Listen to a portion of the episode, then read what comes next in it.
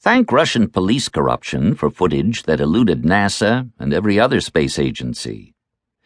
On February 15, 2013, an asteroid as wide as 20 meters, 66 feet, exploded in the sky above the Russian city of Chelyabinsk during the morning commute hours, causing a blast brighter than the sun.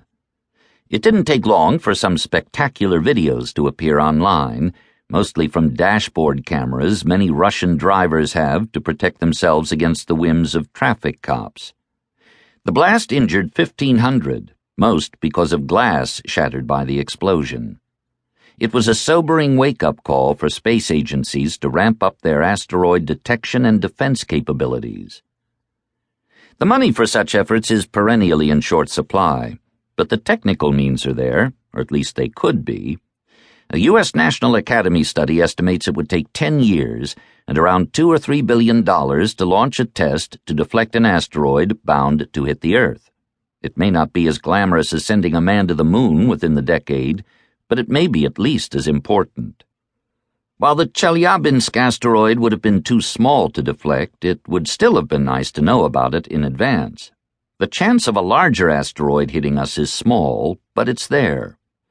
Educated guesses put it as a 1 in 1,000 year event. That's a 10% chance each century. We haven't yet spent the money to know for sure. The fact, though, is that a few billion dollars would allow NASA and others both to catalog the hazards and to defend against them.